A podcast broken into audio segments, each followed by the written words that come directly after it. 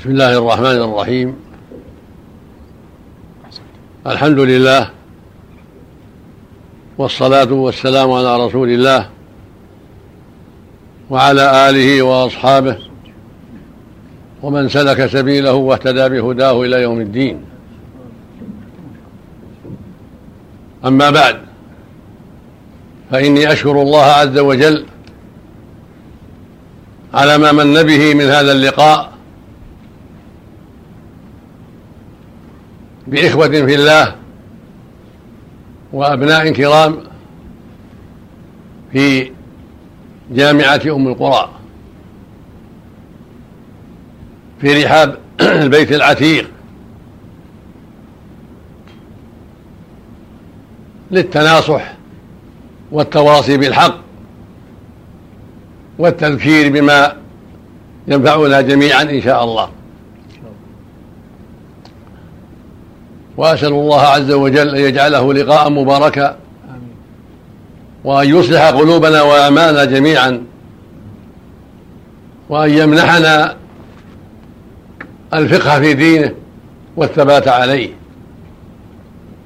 وأن يعيذنا جميعا من شرور أنفسنا وسيئات أعمالنا وأن ينصر دينه ويعلي كلمته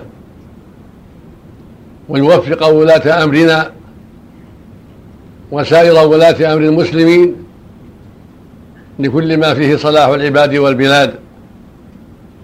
إنه خير مسؤول. ثم أشكر القائمين على شؤون جامعة أم القرى وعلى رأسهم الأخ الكريم معالي مدير الجامعة الدكتور راشد بن راجح. على دعوتهم لي لهذا اللقاء. وأسأل الله أن يبارك في جهودهم وأن يعينهم على كل خير وأن ينفع بهم العباد والبلاد وأن ييسر على أيديهم لهذه الجامعة وأبنائها كل خير وهدى وصلاح.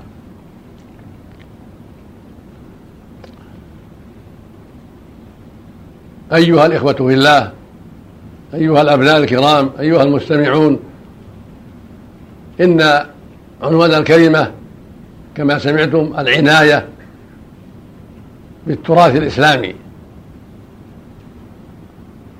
لا شك أن التراث الإسلامي أمره مهم والعناية به واجبة وعلى رأس هذا التراث كتاب الله عز وجل وسنة رسوله محمد عليه الصلاة والسلام. فهما أعظم تراث وأفضل تراث وأنفع تراث وهما أصل دين الإسلام وأساسه. قد خلفهما لنا رسولنا ونبينا وإمامنا وسيدنا محمد بن عبد الله عليه من ربه أفضل الصلاة والتسليم. والله يقول في كتابه العظيم ثم أورثنا الكتاب الذي اصطفينا من عبادنا. وعلى رأس المصطفين رسوله الكريم عليه الصلاة والسلام ثم صحابته الكرام ثم أتباعهم بإحسان. جعلنا الله وإياكم من أتباعهم بإحسان. فكتاب الله فيه الهدى والنور. وهو أعظم التراث وأفضل التراث وأصدقه. فيه الهدى والنور. فيه الدلالة على كل خير والتحذير من كل شر. فيه الدعوة إلى مكارم الأخلاق ومحاسن الأعمال والترهيب من سيء الأخلاق وسيء الأعمال. يقول الله عز وجل في وصف نبيه الكريم محمد عليه الصلاة والسلام في سورة القلم وإنك لعلى خلق عظيم. وصف نبيه صلى الله عليه وسلم بأنه على خلق عظيم. وهذا الخلق العظيم فسرته أم المؤمنين عائشة رضي الله عنها بقولها كان خلقه القرآن لما سئلت عن ذلك. والأمر كما قالت رضي الله عنها فإن خلقه هو القرآن. يمتثل أوامره وينتهي عن نواهيه ويدعو إليه ويعمل بالصفات التي أثنى على أهلها القرآن ويبتعد عن الصفات التي ذم أهلها القرآن. هكذا كان عليه الصلاة والسلام. على هذا الخلق العظيم. على امتثال أوامر الله وترك نواهيه والدعوة إلى سبيله. كان صلى الله عليه وسلم مثلا أعلى في الأخلاق الفاضلة والأعمال الصالحة والسيرة الحميدة. فهو خير الناس وأفضلهم وأكملهم علما وسيرة وخلقا. وأصدقهم قولا وأحسنهم عملا عليه الصلاة والسلام. وهذا القرآن العظيم يقول الله فيه إن هذا القرآن يهدي للتي هي أقوم. ويقول فيه سبحانه قل هو للذين آمنوا هدى وشفاء. ويقول فيه عز وجل ونزلنا عليك كتاب تبيانا لكل شيء وهدى ورحمة وبشرى للمسلمين. فهو تبيان لكل شيء. أوضح الله في كل شيء إجمالا وتفصيلا. وجعله هدى وشفاء. جعله سبحانه هدى وشفاء للناس. شفاء لما في الصدور من أمراض الشرك والكفر والحسد والكبر والنفاق وغير هذا من أمراض القلوب. وشفاء للأبدان من أمراض كثيرة. تستعصي على الأطباء ويشفيها الله بهذا القرآن. يقول جل وعلا يا أيها الناس قد جاءتكم موعظة من ربكم وشفاء لما في الصدور وهدى ورحمة للمؤمنين. ويقول جل وعلا وننزل ما وننزل من القرآن ما هو شفاء ورحمة للمؤمنين ولا يزيد الظالمين إلا خسارة. فالواجب على أهل الإسلام العناية بهذا الكتاب العظيم. وحفظه. والمذاكرة فيه وتدبر معانيه. ونقل ألفاظه ومعانيه إلى الناس كما أنزل. لأن فيه الهدى والنور. فيه الدلالة على كل خير. فيه العافية الدعوة إلى كل ما ينفع العباد والبلاد. فيه الترهيب من كل سوء. ولهذا أوصى عليه الصلاة والسلام في في خطبته في حجة الوداع بهذا الكتاب العظيم فيما رواه مسلم في الصحيح من حديث جابر رضي الله تعالى عنه أنه صلى الله عليه وسلم خطب الناس يوم عرفة وقال في خطبته إني تارك فيكم ما لن تضلوا إن اعتصمتم بكتاب الله.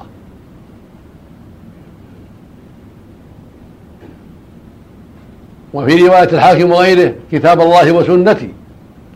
فالاعتصام بكتاب الله وسنة رسوله عليه الصلاة والسلام هو السبيل الوحيد للنجاة وهو الصراط المستقيم. فالواجب على أهل الإسلام بل على جميع المكلفين أن يدخلوا في دين الله وأن يلتزموا بدين الله. وأن يعتصموا بهذا الكتاب العظيم والسنة المطهرة. فرض على جميع المكلفين من الجن والإنس من العرب والعجم من الذكور والإناث من الأغنياء والفقراء من الحكام والمحكومين فرضوا عليهم جميعا أن يدخلوا في دين الله. وهو الإسلام. يا أيها الناس اعبدوا ربكم. يا أيها الناس اتقوا ربكم. فرض عليهم أن يدخلوا في دين الله وأن يعتصموا بكتاب الله القرآن وبسنة الرسول صلى الله عليه وسلم الصحيحة الثابتة عنه عليه الصلاة والسلام. وليس لهم أن يحيدوا عن ذلك. فالواجب على اليهود والنصارى وعلى جميع المشركين من وعلى وعلى جميع أصناف الكفرة الواجب على جميع أن يدخلوا في دين الله وأن يلتزموا به. وهذا هو التراث الذي به نجاتهم وبه سعادتهم لو عقلوا. وعلى أهل الإسلام الذين من الله عليهم بالإسلام أن يحمدوا الله على ذلك وأن يشكروه وأن يستقيموا على دينهم وأن يحفظوا تراثهم العظيم. ويتواصوا به كثيرا ويتدبروه ويتعقلوه ويعملوا به كما قال عز وجل كتاب أنزلناه إليك مبارك ليدبروا آياته وليتذكر أولو الألباب قال سبحانه أفلا يتدبرون القرآن أم على قلوب أقفالها؟ وقال عز وجل وهذا كتاب أنزلناه مبارك فاتبعوه واتقوا لعلكم ترحمون فالواجب على جميع المكلفين أن يدخلوا في دين الله الإسلام وأن يلتزموا به وأن يخضعوا لأوامر الله وينتهوا عن نواهيه وأن يلتزموا بهذا الكتاب العظيم. ويدينوا به ويؤمنوا به ويعملوا به مع سنة الرسول صلى الله عليه وسلم فإنها الوحي الثاني. وهذا التراث هو أعظم تراث. ولا نجاة للعالم ولا سعادة للعالم إلا بحفظ هذا التراث والتفقه فيه والاستقامة عليه والدعوة إليه علما وعملا وعقيدة خلقا وسيرة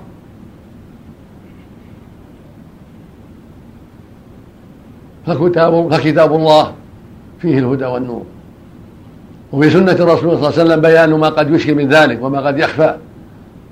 مع بيان أحكام جاء بها جاءت بها السنة لم تذكر في كتاب الله. ومع أحكام جاءت مفصلة في السنة لم تفصل في كتاب الله. قال تعالى وأنزلنا إليك الذكر لتبين للناس ما نزل إليهم ولعلهم يتفكرون.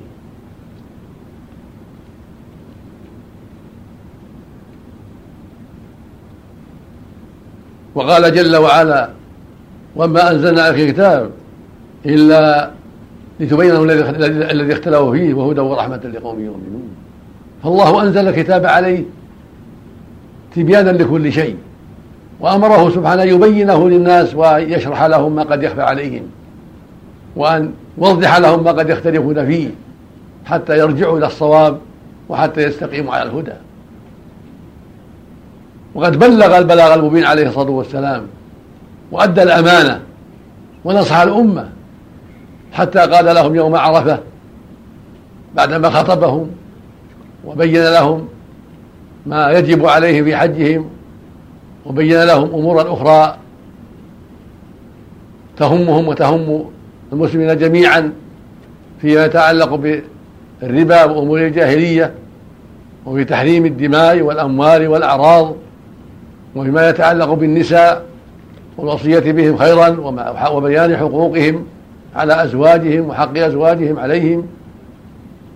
قال بعد ذلك وبعدما أوصاهم بالقرآن قال بعد ذلك وأنتم تسألون عني. فما أنتم قائلون؟ قالوا نشهد أنك قد بلغت وأديت ونصحت.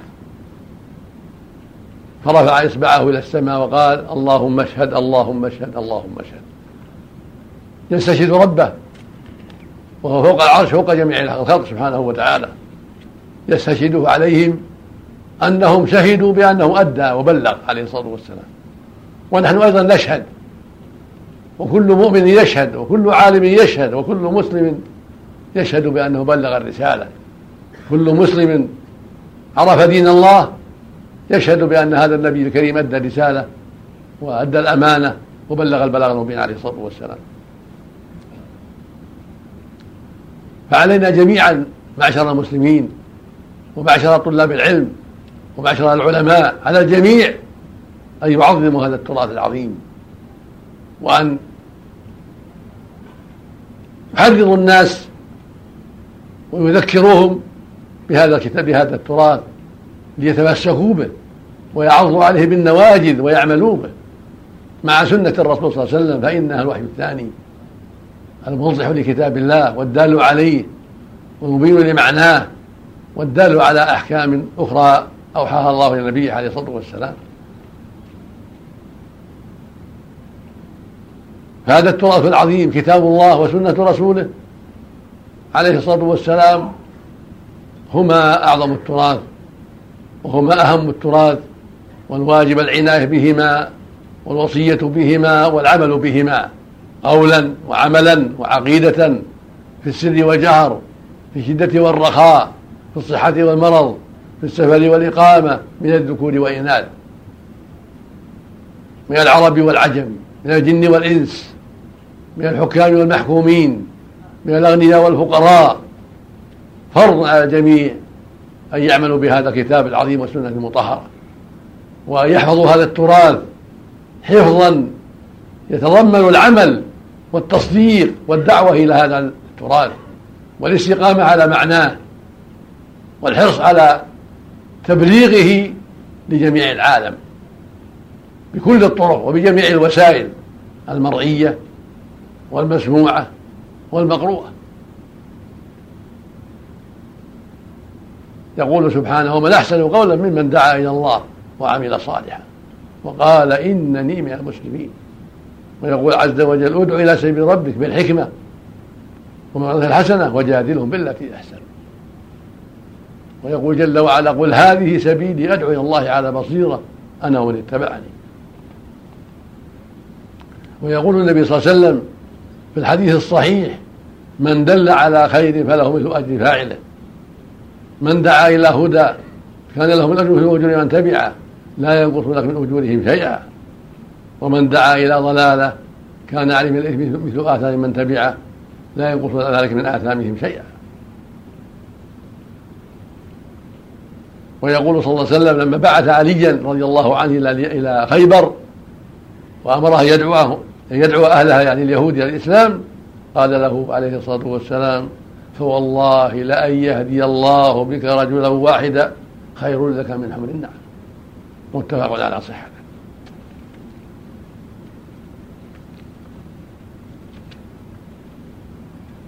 وسيرته صلى الله عليه وسلم وأقواله وأعماله وتقريراته كلها من التراث كلها من السنة. فالواجب العناية بذلك والحرص على كتب السنة فإن كتب السنة من أعظم التراث لأنها حفظت السنة التي جاءت عن النبي صلى الله عليه وسلم من قوله وعمله وتقريراته وغزواته وغير ذلك فيجب على أهل الإسلام وعلى العلماء والذين أخص وعلى الحكام وعلى طلبة العلم العناية بهذا التراث.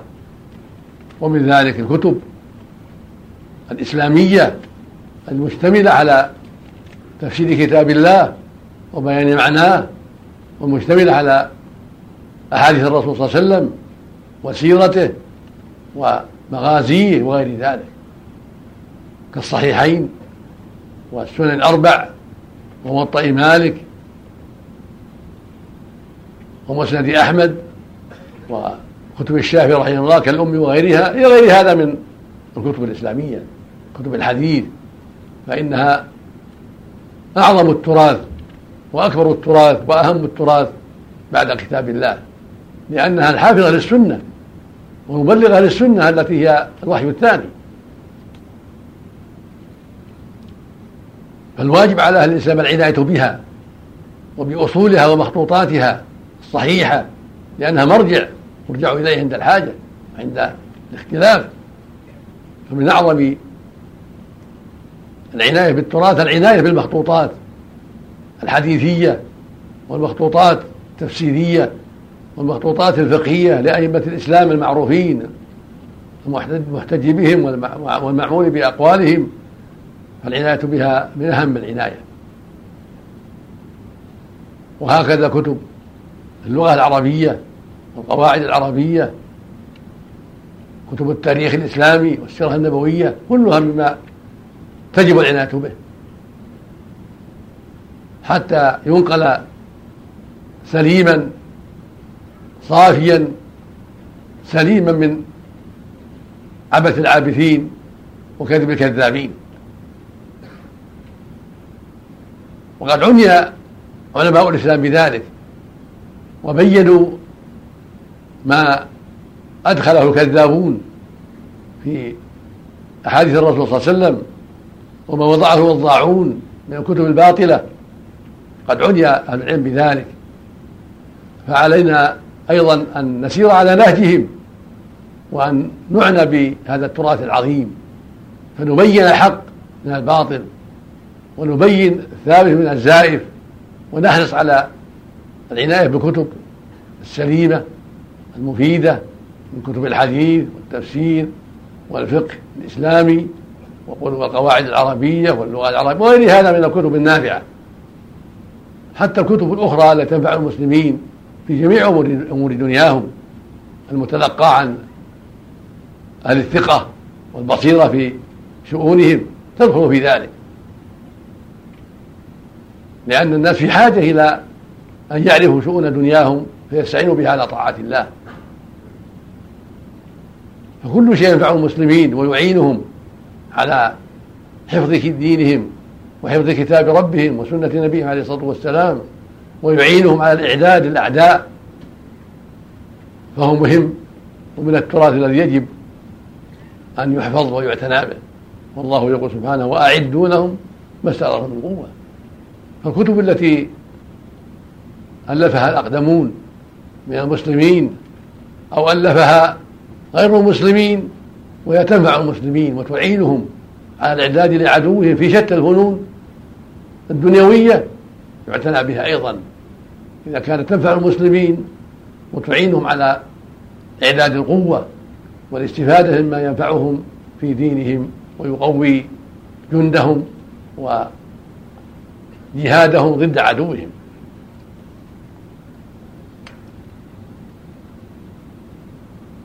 ومن أعظم ذلك العناية أيضا بأخلاق النبي صلى الله عليه وسلم وسيرة أصحابه وسيرة أهل العلم حتى يقتدى بهم في الخير. لأن العلم المقصود منه العمل.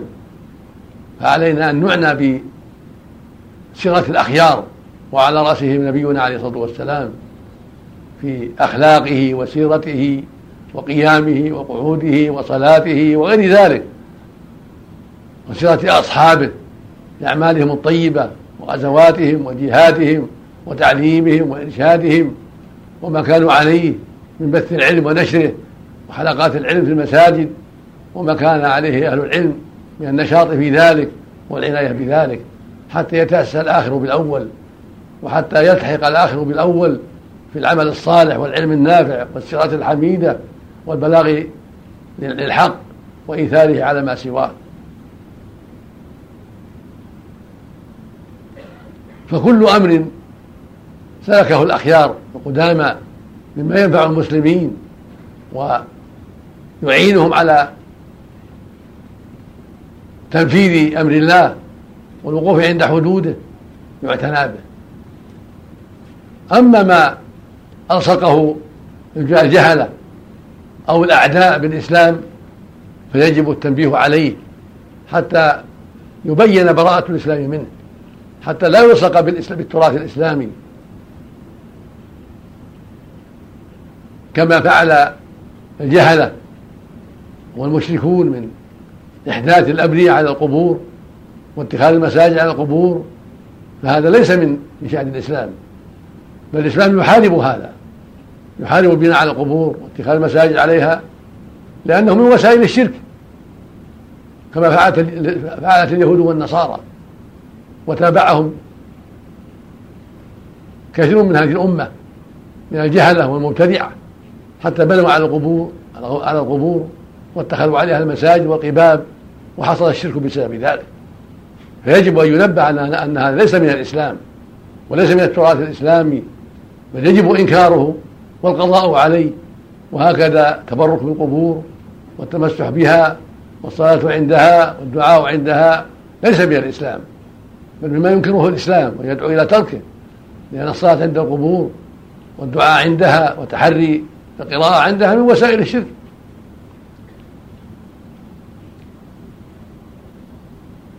فيجب أن ينبه على ذلك وأن يبين أن هذا ليس من التراث الإسلامي بل هو مما يأباه الإسلام وينكره الإسلام.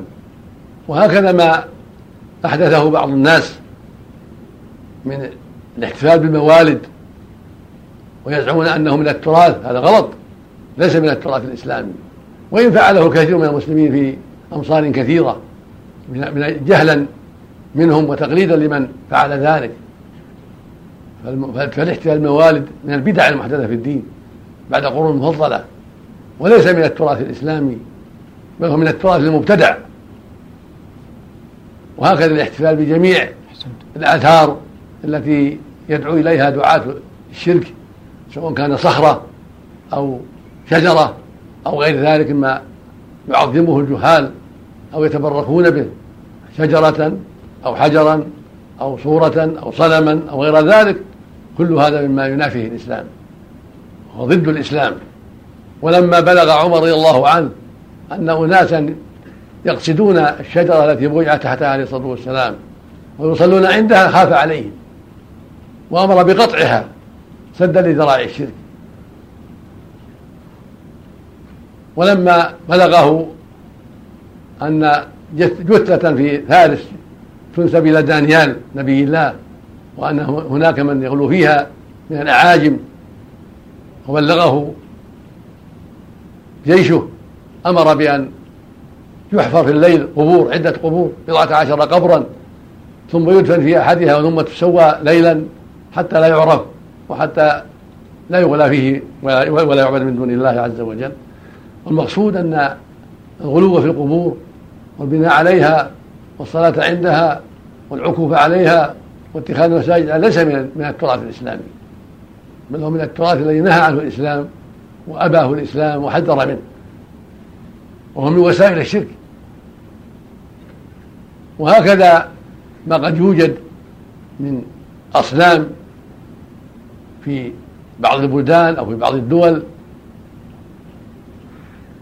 تنسب إلى الأنبياء أو تنسب إلى الإسلام يجب أن يعلم أنها أن هذا خطأ وضلال وأن جميع الأنبياء وجميع الرسل عليهم الصلاة والسلام كلهم دعوا إلى توحيد الله وإلى الإسلام الذي هو إخلاص العبادة لله وحده.